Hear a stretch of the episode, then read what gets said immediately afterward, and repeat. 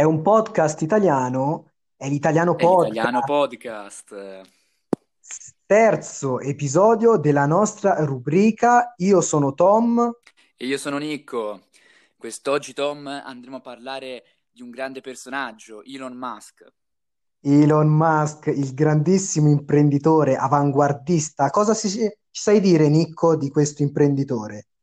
Allora, Elon Musk nasce in Sudafrica e già fin da ragazzo si spicca per le sue doti insomma, sull'informatica. E la sua prima vera azienda è quella che noi oggi conosciamo come PayPal, con il nome di PayPal. E, l'ha creata lui e l'ha venduta a inizio anni 2000 o fine anni 90 e Non con la sapevo, cifra... non Eh? sapevo che l'avesse venduta, non lo Sì, sapevo. sì, l'ha venduta subito. E, nel 99, insomma, a fine anni 90, l'ha venduta per 1,5 miliardi. Ah, pochino, insomma, due Cioè, spicci. si parla che lui comunque aveva 28 anni quando e già aveva creato PayPal. Cioè, pazzesco, eh? Pazzesco. E Pazzesco. E oggi... con, con- e con quella... è grazie a PayPal alla fine che lui esiste oggi, perché con la cifra che ha ricavato, invece di tenerseli, li ha tutti spesi fino all'ultimo centesimo per creare SpaceX, probabilmente l'investimento principale, poi Tesla, Solar City, Hyperloop. Hyperloop ad Italia l'ha creato dopo. Quelle principali sono state Solar City, Tesla e SpaceX. Soprattutto queste ultime due, Tom. SpaceX, forse è la, no, senza forse, è la prima azienda privata nel settore aerospaziale che compete con la NASA, la prima e unica probabilmente, che compete proprio con i contratti nazionali per la NASA. La SpaceX rifornisce la NASA, cioè collaborano insieme. In una intervista è stato proprio questo Elon Musk, Mhm. l'imprenditore, a dichiarare che le sue aziende ruotano intorno all'ideale di cambiare l'umanità, di cambiare modo di vivere la vita di tutti i giorni. Di recente, Nicco, non so se lo sai, è trapelata una conferenza in cui il nostro imprenditore, il nostro uomo Elon Musk, Mm. presenta un chip. La cosa curiosa è che questo chip impiantato su pelle nella testa di mia, tua, di chiunque, riesce a connettere le emozioni che il cervello prova direttamente al computer. Quindi è in grado di Pazzesco. collegare la persona, che puoi essere te, come posso essere io, a una macchina informatica. Come la vedi te questa scoperta, questo annuncio? Sicuramente, allora, futuristico, sembra venuto da un film di fantascienza questa idea, è da Elon Musk, io ne ho sentiti È da tanti altri lui. di Elon Musk, e poi durante l'episodio ne parleremo, anche recenti, è da Elon Musk, cioè una roba che nessuno avrebbe mai pensato potesse esistere, e alla fine, secondo me, lo creerà. Personalmente la ritrovo però troppo invasiva, cioè avere un chip nella testa, ma scherziamo, è troppo invasivo dal mio punto di vista. Sono d'accordo con te, Nicco. Spero che non prenderà una piega eccessiva questo, questa, Iniziativa. sì, bravo, questa iniziativa. Ora come Io, ora sono sul sito della Rai News, non so Mm, se sì. Non so se magari molti non lo conoscono, comunque è la testata giornalistica digitale, tra virgolette, della Rai. Sì, ma lo E, conosceranno anche i nostri ascoltatori. e sto leggendo che Elon Musk vuole entrare nel cervello umano per guarire le malattie patologiche mentali. Secondo te può essere utile? Ci può essere un collegamento?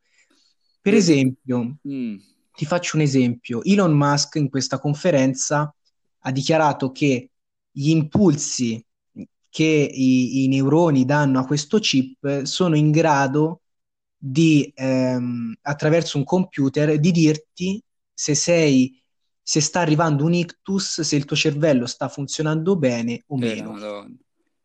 Beh, questo potrebbe essere molto utile, potrebbe prevenire molte malattie, sì.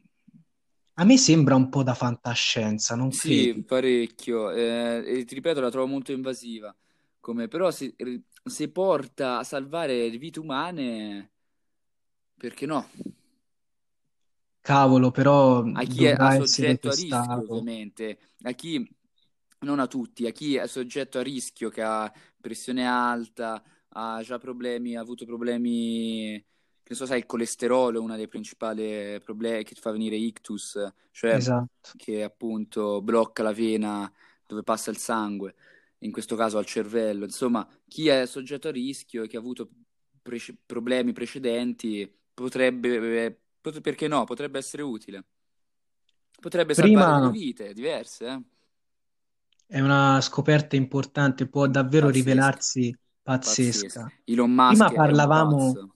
E Elon Musk è quello che dice spesso e poi fa. Esatto, è molto provocante. È uno provocante, poi ovviamente ne dice mille. Di queste 1000 ne ha fatte 100, ne deve fare ancora 900. Forse la più famosa è quella di colonizzare Marte. Non so se lo sapevi, Tom. L'obiettivo di SpaceX, di quell'azienda. Prima parlavamo di aziende. E abbiamo tralasciato Neuralink. Sto leggendo adesso che l'iniziativa del chip è un'iniziativa di Neuralink, una delle tante start-up di Elon Musk. Pazzesco, sì. Ora come ora il nostro imprenditore lo sta già provando su Gertrude. E tu dirai, chi è Gertrude? Infatti. È un maiale. Va, questo è da Elon Musk, pazzesco. È da lui, cioè capisci perché solamente lui può testare certe cose su un maiale. E chiamarlo ce n'è da fare. Gertrude. E chiamarlo Gertrude, pazzesco. E l'assurdità è questa, Gertrude è il maiale, cavia. Il suo bello è che è un genio, ma allo stesso tempo lui ci mette il trash, capito? Mamma mia, questa cosa è abbastanza trash. Prendere un maiale e chiamarlo Gertrude nel tuo esperimento, cioè è molto oltre trash, ma lui probabilmente lo cerca il trash per avere audience. Io credo sia l'imprenditore più famoso al mondo, Elon Musk, non ha uguali come personaggio. Anche il personaggio in sé, perché bisogna distinguere, secondo me, imprenditore dal personaggio. Bravo. Tante volte nelle interviste il personaggio supera l'imprenditore, no? Con provocazioni, la spara sulla luna, certe volte. Ma lui ci ha visto lungo, Mazzo, ci ha visto lungo. Guarda nello sport, cioè, parliamoci chiaro, quelli che guadagnano tanto, alla fine, oltre devi essere bravo, ma quelli che guadagnano tanto sono quelli che si creano un gran personaggio. È vero, sì. Ronaldo sarebbe così famoso, Cristiano Ronaldo, se non avesse creato un personaggio del genere. Certo, sarebbe più famoso, ma non a questi livelli. Guarda Ibrahimovic, sarebbe famoso perché è forte, ma non a questi livelli, perché si è creato un personaggio. E lo stesso Elon Musk ha capito che funziona così anche nel mondo imprenditoriale. Cioè, è un genio. Questo conferma la sua spiccata intelligenza. Sì, un altro che mi viene in mente, scusa Tom. Ah, vai. Un altro che mi viene in mente di imprenditore che forse è stato il precursore prima di Elon Musk è Donald Trump. Trump, sì, anche lui la sparava. Imprenditore è un personaggio televisivo. Lui è stato forse il primo imprenditore mondialmente a fare prima ancora imprenditore il personaggio. Cioè lui prima di essere presidente ha fatto delle le comparse nella WWE, il wrestling. Sì, si è dato da fare anche oltre l'imprenditore. Sì. È un personaggio. Come dicevi te, appunto, se si va sul diventare famosi, come dicevi te, crearsi un personaggio, crearsi quasi l'idea di idolo, come fanno anche i vari Ibrahimovic, Cristiano Ronaldo, eccetera. È importante. Ma dai, dai pubblicità. Elon Musk in questa maniera, Tom, pubblicizza se stesso, le sue aziende. Uno dice: ma chi è questo Elon Musk? Si informa e vede quello che fa, si informa sul personaggio, e poi magari può acquistare dei suoi prodotti, conoscendo e vedendo la qualità dei suoi prodotti. Però oggettivamente Mazzo e i suoi prodotti sono di qualità, innovativi. Cioè lui alla fine è il primo che ha fatto una vera azienda, una prima grande azienda, ma credo la prima in assoluto, di macchine ecosostenibili. Lui, tra l'altro, in America possiede probabilmente l'unico proprietario di quasi tutta l'energia elettrica, i rifornimenti dell'energia elettrica negli Stati Uniti. Lui è l'unico proprietario, ed sono molto distribuiti. E già in Europa stanno iniziando a diffondersi distributori di energia elettrica. E importati da lui? Sì, mi sembra che sono importati da lui. Non ti do la conferma, ma sono abbastanza sicuro. Mamma mia. E senti, volevo sapere da te, dalla tua opinione, la Tesla, Mm. la sua azienda Tesla, può davvero portare innovazioni? Perché ricordiamo macchine elettriche, macchine con un'intelligenza quasi artificiale all'interno. Sì, ma sì. Possono davvero spopolare, oppure c'è bisogno ancora di tempo? Perché non tutti hanno una macchina Tesla, sono davvero rare. Secondo me sono più frequenti le Ferrari, almeno qui in Italia da noi. Sì, c'hai ragione. Allora, sicuramente entro breve, sì, secondo me spopoleranno. Per due motivi, te li spiego in maniera molto semplice. Il primo, Musk sta iniziando a creare dei modelli, ma questo già da un po' di anni, accessibili a tutti economicamente. Primo. Secondo, Elon Musk terrà qui nel bene e nel male forse un monopolio, perché come ti ho detto energia elettrica ovviamente c'ha il monopolio, anche a livello lui il primo, ma di tanti anni, come precursore di macchine a energia elettrica, quindi probabilmente avrà anche lì il monopolio, perché ha fatto lui, grazie ad altre aziende, ha creato un'intelligenza artificiale che le altre aziende automobilistiche difficilmente raggiungeranno. Cioè, te prova a pensare, e questa è una cosa non troppo futuristica, che tra qualche anno in America, negli Stati Uniti, hanno già fatto delle strade, delle prove nelle quali le macchine si guideranno da sole. E anche questa sarà un monopolio, non un monopolio, ma la Tesla lo farà almeno 5-10 anni prima di tutte le altre compagnie. Un grande innovatore, sì, anche un perfezionista, un provocatore e anche un luminare certe volte. L'obiettivo di SpaceX è andare su Marte, a colonizzare il pianeta rosso. Ma secondo te è un futuro prossimo, oppure ragioniamo in termini di decine di anni ancora? Cioè, ce n'è ancora di strada, oppure già domani possiamo aspettarci un lancio di una fionda sul pianeta rosso? Tom, dal mio punto di vista, personalmente, a differenza della Tesla e appunto delle macchine che si guidano da sole, e questo sarà poi grazie anche al 5G, non ho specificato prima. E qui è molto differente, si parla di decenni con questa missione che ha in mente questo progetto di Elon Musk, si parla di qualche decennio. Prima vorranno inviare l'uomo su Marte, dopo, e già ci vorrà un bel po' di anni, dopo potranno pensare di poter fare il progetto di Elon Musk. E il progetto di Elon Musk, ribadiamolo, e colonizzare Marte creando delle mega cupole di vetro per far sì che ci sia aria, e anche non solo per l'aria, ma per le contaminazioni radioattive, e da lì creare delle case, insomma, riuscire a non essere vincolanti dalla Terra. Questo è l'obiettivo che ha detto Musk. Sì, lui tante volte la spara, questo c'è da dirlo, perché Tra il dire e il fare c'è di mezzo il mare, come si dice. Sì, però lui non si ferma. Pensa che secondo Forbes Lui sta volando verso i 100 miliardi di fatturato, 100 miliardi. Sono molto effimeri, è molto effimero il suo patrimonio però, perché va molto in base, quasi tutto va in base alle quotazioni di mercato, e le sue quotazioni di mercato sono molto oscillanti, cioè la Tesla può passare, ti faccio un esempio in numeri, da 1 a 100 può passare da 100 a 1 nell'arco di una giornata, cioè in base a quello che lui dice fa, capito? Esatto, sì. Tornando alle scoperte, alle provocazioni di Elon Musk, scusami Nico. Figurati, Tom. Vorrei parlare di Hyperloop. Che cosa ci sai dire sull'iniziativa Hyperloop? Beh, Tom, l'iniziativa è riduttiva, ormai Hyperloop è una vera realtà.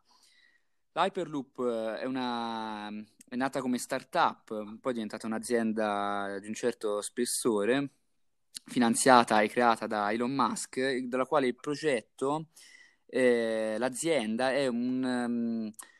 praticamente si basa su un trasporto ad alta velocità, cioè praticamente è un'azienda che ha come obiettivo l'obiettivo iniziale era quello di collegare più velocemente tra città, tipo ha iniziato tra San Francisco e Los Angeles, quindi in California, per questioni lavorative di merci ha iniziato e l'ha attuata. Elon Musk in questi ultimi anni vorrebbe però portarla a livello turistico, non tanto turistico, a livello proprio per noi, come trasporto, viaggi di trasporto, e tramite questo sistema, se riuscisse ad attuarlo qui in Italia, sarebbe qualcosa di pazzesco, collegherebbe Milano e Roma in 15 minuti, 20 massimo. Scusa Tom, considera che lui, grazie a, come ti dicevo, il primo collegamento che ha fatto tra Los Angeles e San Francisco, le ha collegate in 35 minuti di tempo, e Los Angeles e San Francisco è come dire, sono 500 chilometri di distanza. Tanta roba. L'11 maggio del 2016 è uscito il primo prototipo di Hyperloop, in cui appunto si testava in scala 1:1 questo carrello che portava le merci nel paese americano. Sì. Però tornando anche alla chiave turistica, cioè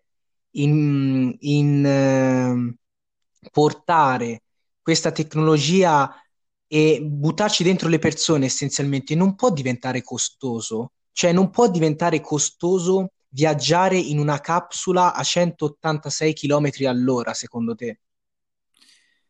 Come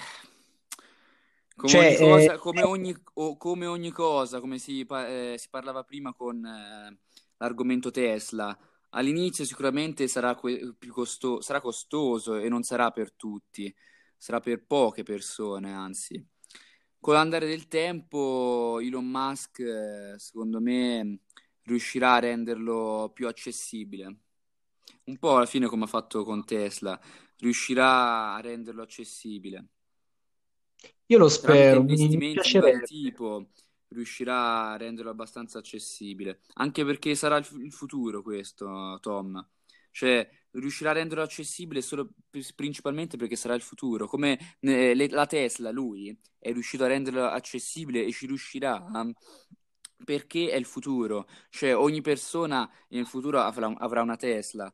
Beh, tra qualche anno sarà l'unica macchina nel mercato che si guiderà da sola, sarà l'unica vera azienda con macchine a energie elettriche come tuttora. Quando si parla di Elon Musk, lo stesso sarà per Hyperloop, Tom, anche sì, sicuramente puoi mettere ad alta velocità, viaggiare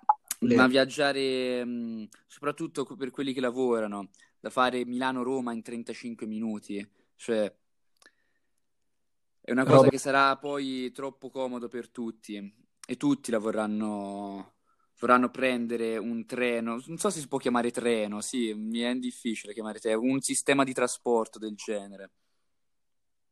Quando si parla di Elon Musk, mi viene in mente, sai cosa? La serie TV Black Mirror. L'hai mai vista? Non l'ho vista, ne ho sentito molto parlare. È una serie TV futuristica, ambientata nel futuro. No, il problema è ambientata non nel futuro, ai giorni nostri, però Ai in giorni una, nostri. Sì, in ma una dimensione parallela, cioè in un distorta, mondo sì. Eh, distorta, dove la tecnologia però cioè, durante le puntate non passa come una roba positiva, mm, passa come una cosa, la tecnologia che porta delle problematiche, delle patologie.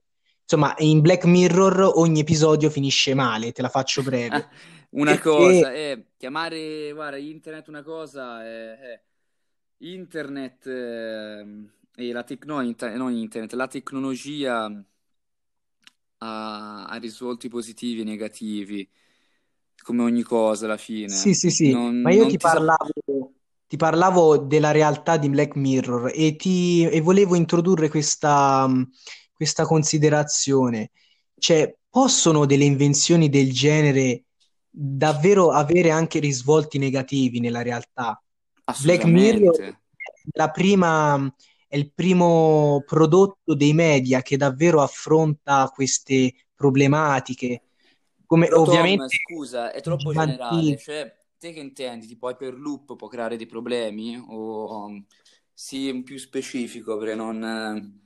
Ma ora si parlava di Hyperloop, ma sì, anche Hyperloop può creare dei problemi a livello fisico, perché una persona sparata in una capsula a 186 km all'ora può davvero risentirne, possono esserci davvero dei risvolti negativi. Vedi Tom, io non credo che un personaggio come Elon Musk rischi così tanto, ma sono sicuro, non mette a rischio la vita delle persone, non metterebbe. Sì, poi tornando anche al discorso delle problematiche, io volevo introdurre non solo Hyperloop, ma anche quello che abbiamo detto a inizio di questo episodio. Cioè questo chip che si impianterà nella testa, ovviamente su pelle, delle persone, potrà davvero avere dei risvolti negativi? Cioè potrà davvero Ok, il sì, anche su computer questo tema. Avere surclassare la mente umana? Potrà davvero succedere una cosa del genere? Surclassare addirittura la mente umana. Perché Cioè, vuoi dire se l'intelligenza artificiale, vuoi dire? sì, se l'intelligenza artificiale può davvero mettere a rischio l'incolumità Mm. mentale di una persona, perché comunque si Eh, parla di impulsi elettromagnetici e poi il computer ti legge dal punto di vista emotivo, sensoriale, cosa sta passando il tuo cervello. Non so, guarda, questa è una domanda molto difficile.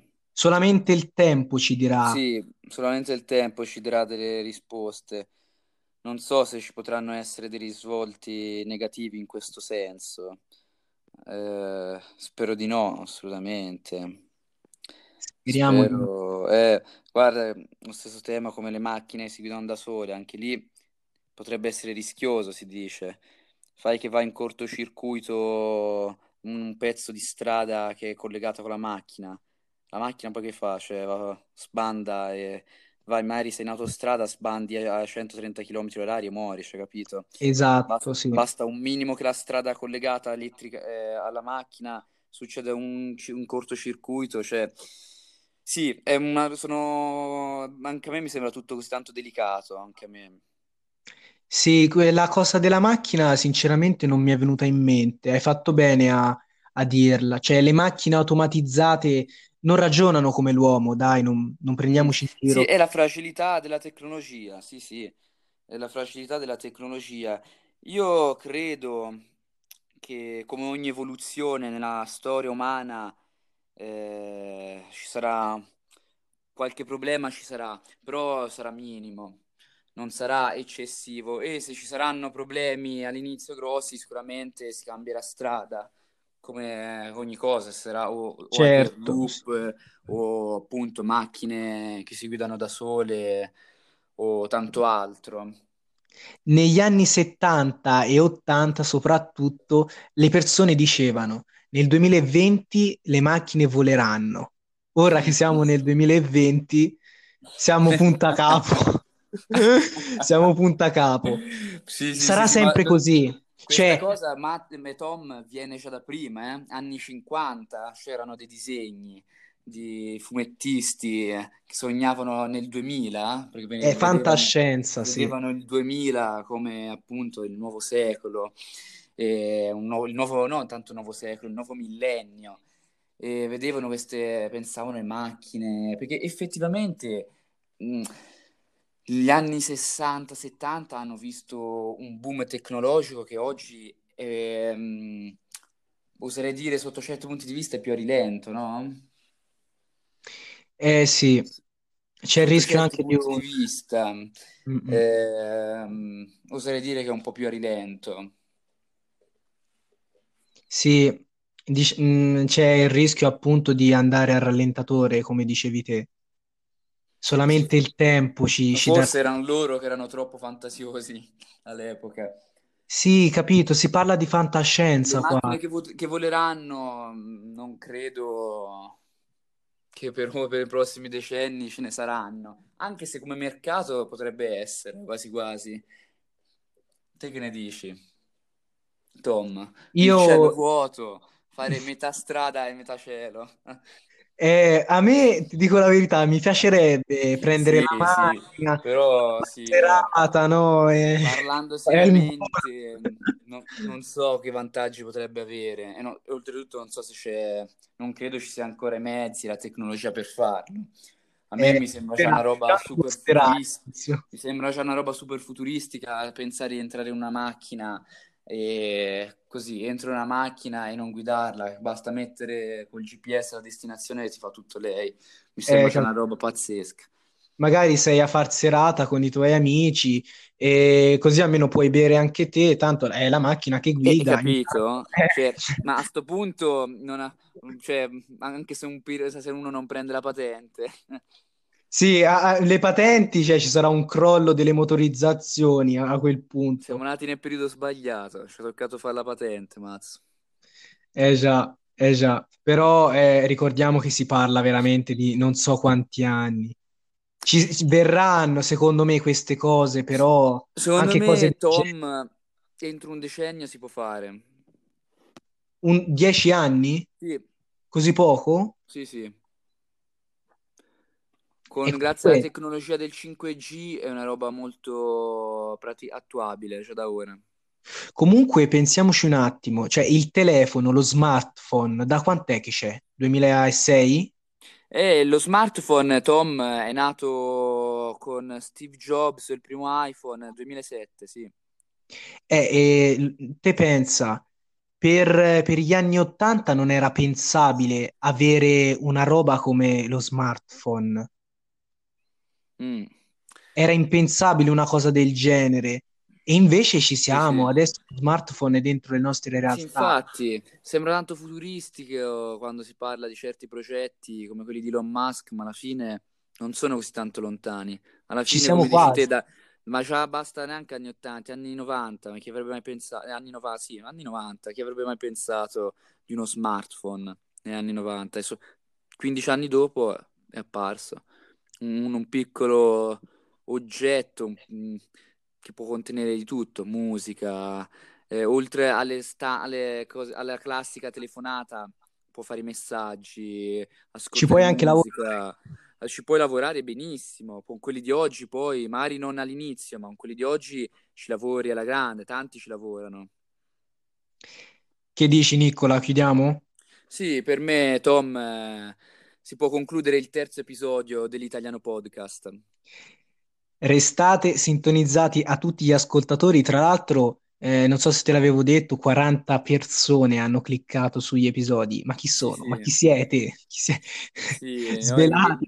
Vi ringraziamo con tutto il nostro cuore e vogliamo avvisarvi che dai prossimi episodi l'audio sarà migliore, quindi ci scusiamo per il disagio.